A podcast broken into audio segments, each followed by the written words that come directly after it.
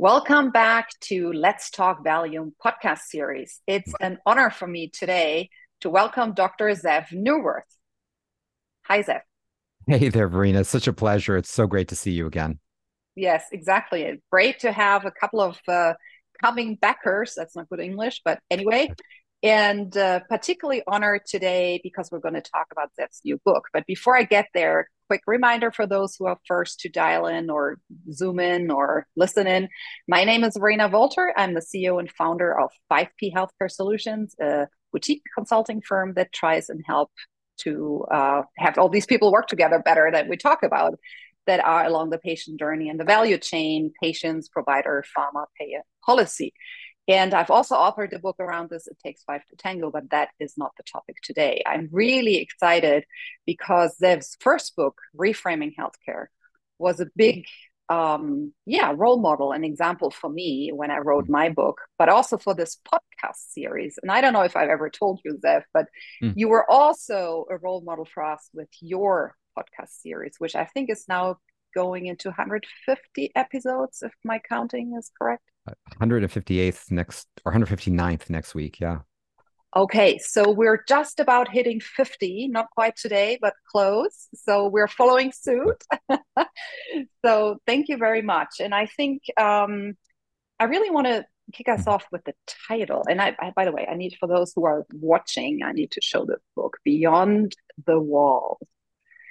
So as I, I think in our previous prep chat, I mentioned to you the wall from Pink Floyd is actually an example I'm using in my teaching and in the oh, book wow. in terms of bargaining and negotiation. When I'm helping, you know, negotiation uh, among the five P's in healthcare, so I'm always using the wall, the vinyl Pink Floyd um, yeah. this. So I have a personal connection to your title, but you'll tell us a little bit. How did you come about this title? And then we'll talk about the book, what's in it. Yeah. I had been, and again, thank you for having me on today. It's it's actually so much fun and such a pleasure speaking with you again. Um, I um, I had written the book, and I could talk. We obviously will talk more about that, but I had a title which was called a working title, which was "The Future of Healthcare is Here Now," and you know that sort of is a descriptive or one way to describe the book. But I didn't really like it, and then um, one early morning, it was probably about 3:30 in the morning. I woke up and I remembered a book I had read and I couldn't remember the title. I could not remember the author. I could just remember a yellow book. So I went through the house, tore the house apart, looking for this book literally at like 3:30 in the morning. And then, you know, finally, you know, at sunrise, the book was sitting like right in front of me all the time, this yellow book. And it was a book uh, by Jim McKelvey, who was the person who invented Square it's that that little plastic thing that you stick into your phone and you swipe your credit card. So he developed that and he's that was his first entrepreneurial endeavor. He actually was a glass blower and he needed he was trying to solve a problem. How do i uh, help my customers pay me? Um, and that's what he created. And then from there he um, he became a serial entrepreneur and he wrote this book. It was i think published in 2020 and i'd read it when it just had come out. And in this book, he in chapter one, he describes entrepreneurs and that entrepreneurial spirit. And he said, I want you all to imagine what life was like in medieval times and imagine the city of Edinburgh. And it was surrounded, like many other cities at that time in the dark ages and medieval times, it was surrounded by a great wall, and everyone lived inside of those walls. And he said, you know, it was there were few people who decided that there was something that they had to they had to get beyond the walls and that they had to to discover you know new things. And it was those people that really pushed uh, the limits and and really brought us out of the dark ages. And so i reread that. In fact i i quote that in the pref in the intro and to the book. And um and it's this notion of beyond. Now the one thing about beyond the walls which i think is really important to share is that as i've been talking about the book lately people have said instead outside the walls. And beyond does not mean outside. Um, you know, beyond is, and I specifically wrote beyond as opposed to outside the walls because there are people inside of legacy healthcare as well as outside of legacy healthcare that are really transforming healthcare and they're going beyond the walls. Beyond actually is a transcendent phenomena It, oh, yeah. it it it means making the walls irrelevant, going beyond and above, um, superseding, supplanting, and yeah. that's really what I mean by beyond the walls and I like because there's a, I, I I'm going to cite a few quotes oh. from your book along as we go, but there's one really that is transcending the walls of the past, and that is really something I think we're going to allude to. And if I may, for the audience, I want to read something just from also from the from the intro. This is a collection of heroic journeys, so the book with real life characters whose stories encourage and embolden us not to be held hostage to the mindset, behaviors, and inertia of the past. And I, I really like this that you're like, in your sense, uh, as you're describing the beyond, being inclusive with today and what's inside and outside. But so building the bridge to the theme, I know that you're standing for value based healthcare, but also the theme, obviously, of this podcast. So, what does actually value and value generation mean for you in healthcare before we dive more into the book per se? Well, I, I think it's really, you know, it's really quite basic and quite tangible. So, you know, the truth is that healthcare today, and I'm borrowing this from the hundreds and hundreds of interviews and the, the decade of research I've been doing in this area, but, you know, healthcare today in America and across the globe is more complicated, more confusing, more costly than it's ever been and it's getting worse. And, you know, when you talk about really, really basic stuff like access to care, care that's convenient and doable for most people, um, you know, the the unaffordability of care. I mean, and this isn't like a, a, a you know a small factor or affecting you know you know a few million people uh, you know who don't have insurance what we're talking about is healthcare, and let's just keep it to the United States for the moment. Healthcare in in the United States is unaffordable for the majority of Americans, working Americans and their families. Um, we know that literally it will take one major hospitalization or one major disease, and you will be bankrupt. Um. You know, the medical debt in this country is the number one cause of family and personal debt. Um, and the statistics are are so overwhelming. So the cost, uh, you know, access, you know, again, whether it's access to primary care, preventive care, or, or access to specialty care, is getting worse and worse, and it's going to continue down that that path unless we do something about it. And in terms of the complexity of it, um, and so the know, value, what is then like what your? I mean, you started it a while ago with reframing healthcare your first book yes. and now beyond the walls so what like for the audience what because mm. we talk a lot about value and yeah. nobody knows really what that means so in your in your view and what you're describing in the book what well, would be the best approximation yeah i mean i'm not the best at definitions but i you know i think that the realities are there you know the bottom line is we have to make healthcare more accessible and mm-hmm. and more affordable and more mm-hmm. effective. Um you, you know because in the end here's the bottom line. In the end this is not about healthcare. In the end this is about our health right? Yes. and and we we in healthcare forget that because healthcare is so important to us and rightly so. But the output of healthcare is not healthcare. The output of healthcare is health. I love it. And right? And the value proposition here would be actually i mean when we actually start to see health improving and that includes the healthcare experience i would add as well um you know it's and i think value I'll, I'll say one more thing about it the value proposition is different for different. I don't think that there's a yes, like I just said, a, a, broad definition or broad conceptualization, but it's also different. I mean, one of the I think one of the tragedies and crisis, and and we are in an existential crisis here. One of the crisis is is really about look. You look at older uh, Americans, frail, elderly um, which is the fastest growing segment of the population, already at about 65 million, soon to be, you know, 75 million. And this this demographic is going to continue to explode over the next four or five decades. So this is not like a little blip. You know, uh, America is aging and it will age over the next four or five decades, and that's true for the worldwide population as well. And then you ask the question, well, given that, and given that we know that the healthcare problems of you know older folks and elderly they're different than younger folks. Well i would ask you all who who are in healthcare organizations what is your senior strategy? What do, do you have a senior care strategy? I mean if you tell me that i as an 85 year old on on 12 or 15 medications if you tell me that I, I'll walk into the same exact office as a 35 year old with the same doctor and the same staff and the same protocols and the same resources, you're kidding me, right? I mean, Yeah. there is no way that you're going to deliver the right care to that that older person, that frail elderly. I would say the same thing about women's health.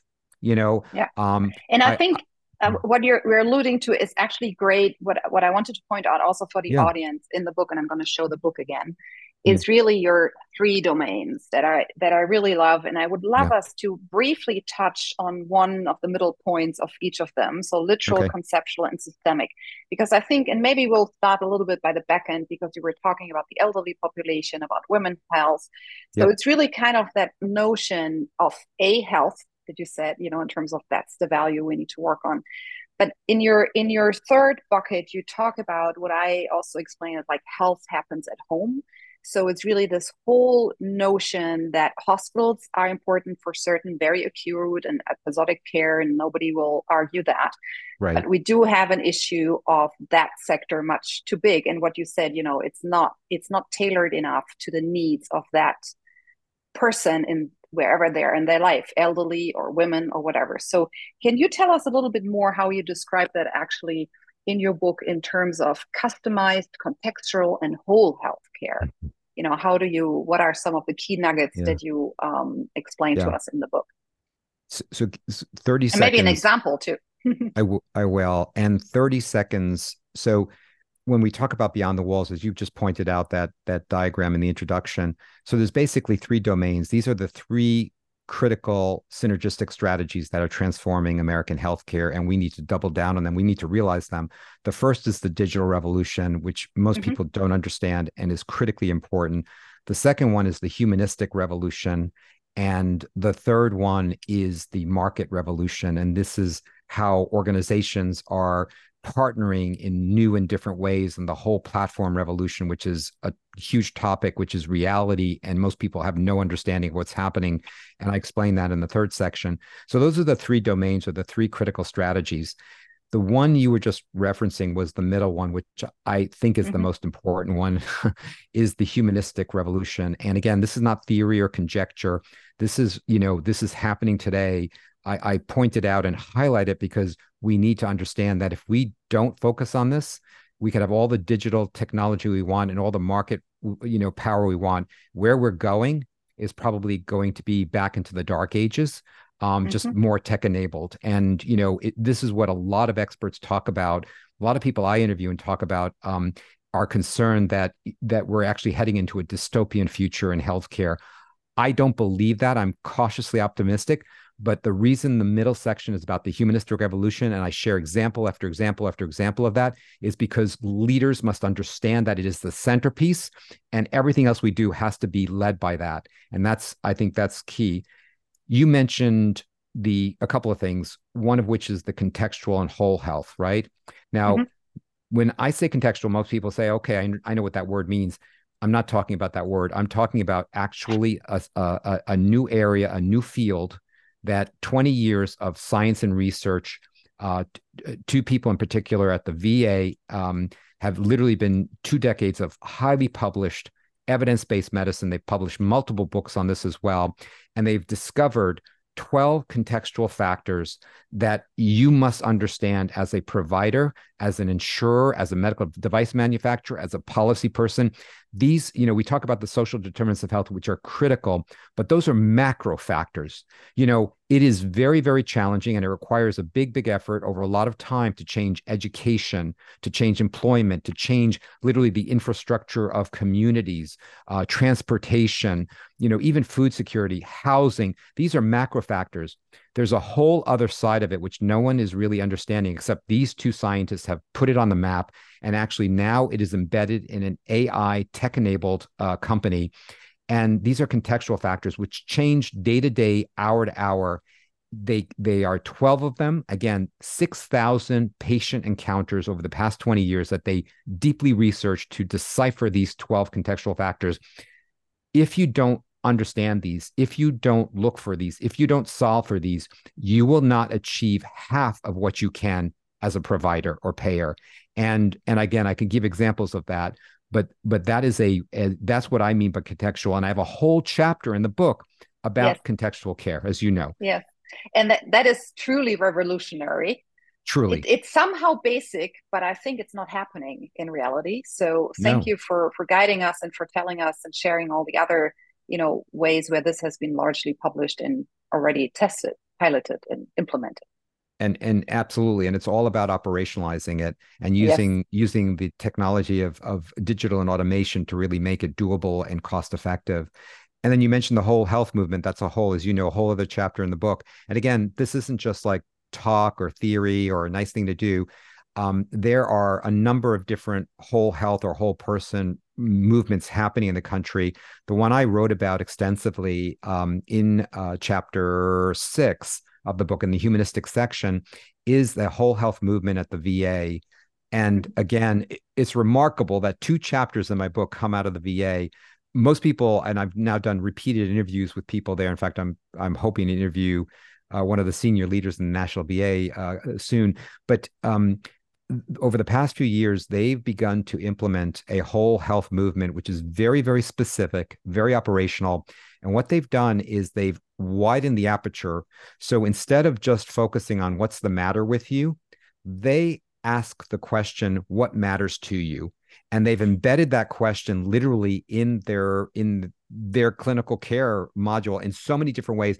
This is a national movement within the VA um, it is so well established and so well regarded that the Surgeon General this past January wrote an article about the VA's whole health movement. And he said that that should become a cornerstone of the American public health policy and public health service. And not, not only that, in the same month, in January of 2023, the what used to be called the Institute of Medicine, which is now the National Academy of, of Science and Engineering and Medicine, they come out with a 400 page report, 400 page report. And basically, this what the summary of it is that they study this whole health movement in the VA, and they're recommending to Congress that uh, Congress set up a institute, a center, just like CMMI, to do research and study on the deployment of the whole health movement, not just in the VA, but in the entire American healthcare system. And it is, it basically gets down to this point that we are not widgets. Okay. We patients aren't widgets. Um, and doctors are and, and, and providers aren't machines. We are conscious human beings. And if we don't have a sense of purpose and meaning, and if we're not engaged on that level, it's unlikely that anything's going to really work well. And so they touch that first and they t- ask the question what's really important to you in your life and how do mm-hmm. we connect to that and it the way they do it and the sophistication and the operationalization of it is a thing to mm-hmm. behold and i spent a whole chapter talking about that yeah and i think this is really also what i perceive your personal red thread you're always talking about the humanistic part of it right that's it, it it's very strongly in there and it's basically to the essence of our medical DNA, who we are as physicians, and we just forgotten in our day jobs with all the other wrong incentives that are, and you know, um, administrative work we need to do. But I want to share again a couple of quotes that I think go along those lines. There's one really, it's so simple, it's shocking on page 101. Why don't you find out more about a person before you tell them what they should be doing? And I think we all have experiences ourselves or with beloved ones the paternalistic culture and it goes in the direction of the humanistic and what you said we should you know ask people what what actually matters to them. And before i want to ask you a little bit about the the four step guide or the checklist i also want to say something that you put really the finger on where it hurts. Hmm. you speak about a blind spot of what happens when the patient returns home so it's really kind of the intersections, and it's a different perspective on the health continuum, the whole holistic, you know, mm-hmm. whole health movement. But mm. I think it's also those we have all those silos in healthcare among us, the five P, but also along the patient journey. It's a it's it's it's it's only a journey of walls, right? That the journey yep. that the patient needs to jump over. So I think if you um, can tell us a little bit about you know that that four step guide, if you may, or we don't need to go into details, but I want to share to the audience that your book does have some really practical and detailed and examples on a to learn from what happens practically and not only theory and you know 10,000 feet view but there are really also a couple of checklists and guides which i think make it really practical for the reader if they want to go back and try something out new. Yeah i mean i've, I've put in a, a few in there um, you know i was just thinking about one i, I have a, a graphic and and in chapter nine is uh, it's a it's called the superpowers and secret sauces of of hospital systems and it's uh it's really speaking to what hospital systems can do to to sort of shift from being disrupted to being the disruptors and i mean disruption in a good way to disrupting the status quo and advancing healthcare but you know and and, and maybe Verena, I'll, I'll let you pick the ones you think I, I think the whole book is practical because it's basically example yes. after example of people who were actually transforming healthcare. You could literally lift the ideas from each of those pick any one you want um, or you could actually you know look them up and and and and go follow them or or, or partner with them many of them or, but there are many many examples of things that organizations and provider groups uh, can be doing.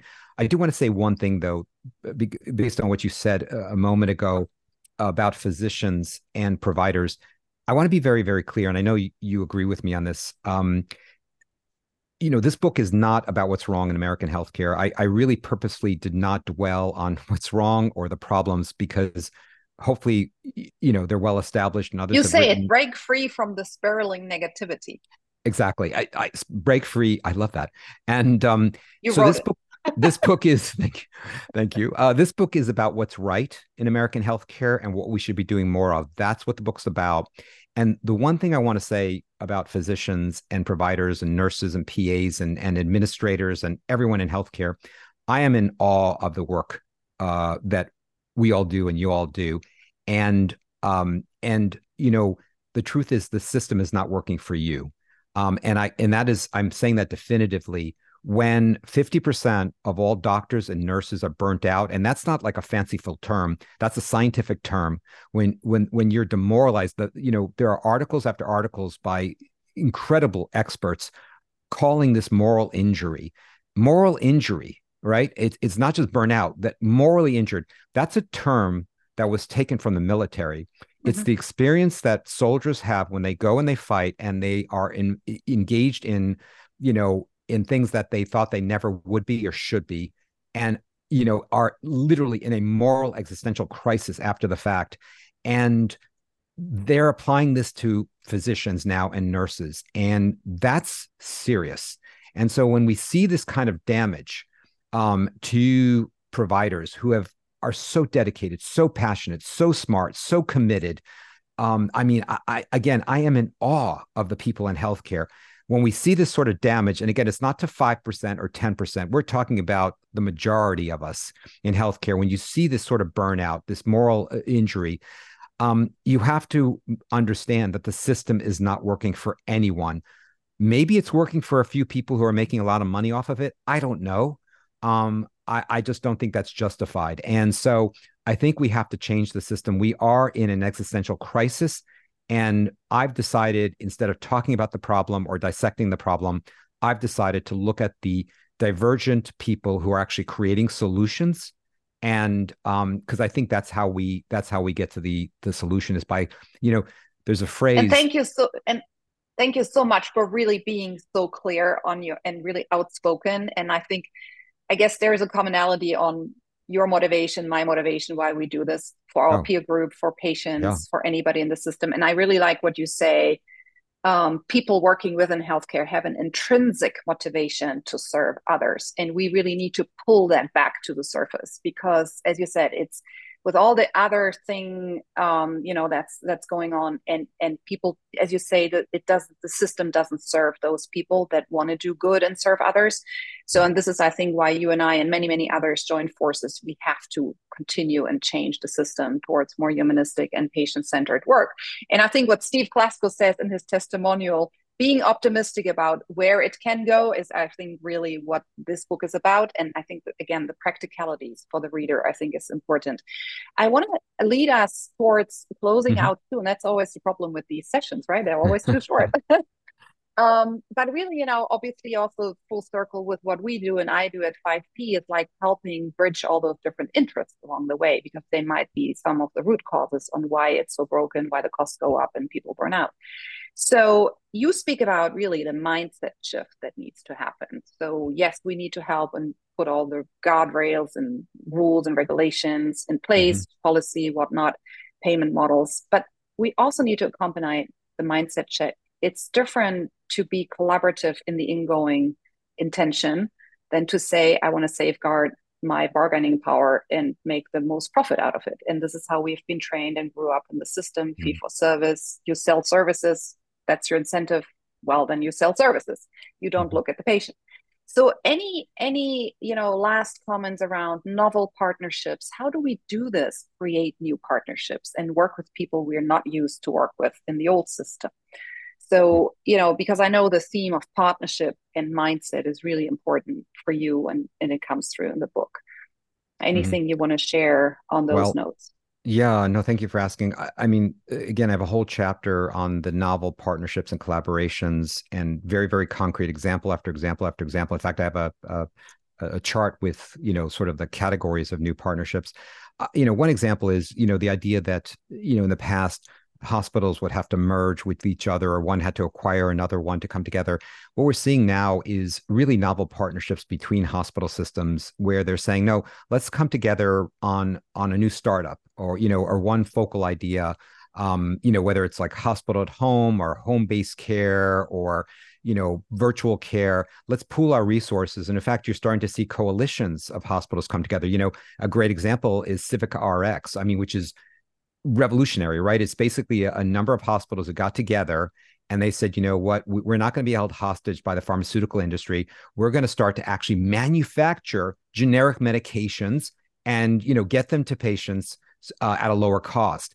It's you know it's kind of like Mark Cuban's thing, but it came before Mark Cuban, uh, his Cost Plus uh, company and it's absolutely brilliant and they are doing exceptionally well and they're growing and they're you know really making generic medications and now they're getting into even non-generic medications i think available to the american public and to a huge swath of the american public so that's an example of a collaboration. Uh, and again, there's a couple of others that are like it. Um, uh, Truveta was one where the, you know uh, a number of hospital systems come together to pool their data instead of selling their data separately or or someone buying their data, and they're saying no, let's use this for for real science and research and to really help people um, and let's keep it within our you know our healthcare systems. There's a new one called Graph- Graphite Health, which is looking at you know it's very hard for company for hospitals to really understand digital and acquire digital companies and evaluate digital companies. It's you know there's so many out there so they they're saying well let's get you know hospital systems in a collaborative together let's pool our resources so that we can actually and even work with some vendors to really understand how do we evaluate this whole new digital revolution and these digital companies so that's just one category but I have multiple categories in chapter nine, which really explains these novel collaborations. And I can go on and on about it. No, but I think it's great. And I like what you said, like around one focal idea, because I think this is also what makes it then practical and simple. And maybe that's tips and tricks for people as of tomorrow to start thinking. Just start with one thing around one idea and yeah. then see. And I like the second thing that you said, pull the resources. So really kind of you know you can't know it all. So look with you know you said be it a digital startup be it a manufacturing you know medicines whatever it is your idea and then pull in the people because you know no one can do it along alone along the 5p value chain and I think we're even in Europe now, we're seeing more and more actually novel partnerships that involve not hmm. only a health system, but a payer, right? And I know in the, in this country, in the US, it has been going on for a while, but it's spreading, you know, like wildfire outside also to like really have cross sector novel partnerships around one focal idea. I really want to That's retain right. that um, right. and pull the resources. And I want to throw in a third maybe dimension mm-hmm. that we've learned from mm-hmm. the pandemic is sharing risks, right? That's yes. that's the power of the novel partnerships because you don't need to carry all the cost and the risk. You can actually share it maybe with others. So I think. Uh, uh, no, you're well. You know, even CINs are an example. Uh, you know, clinical clinically integrated networks are an example of that. But I think I think they're going. I think we're going to see beyond CINs and some of the partnerships that are emerging right now that I'm aware of most people most people can't even imagine or haven't even heard of yet. So lots going on. Thanks for sharing all those real examples from your up to 150 podcasts and, and uh, conversations beyond your podcast. So, Zeev, before we close, any last comments you want to um, hand over to our audience that are listening in, be it physicians, hospital um, administrators, we have yeah. pharmaceutical company leaders, startups, uh, anything you want to share as words of encouragement other than read your book?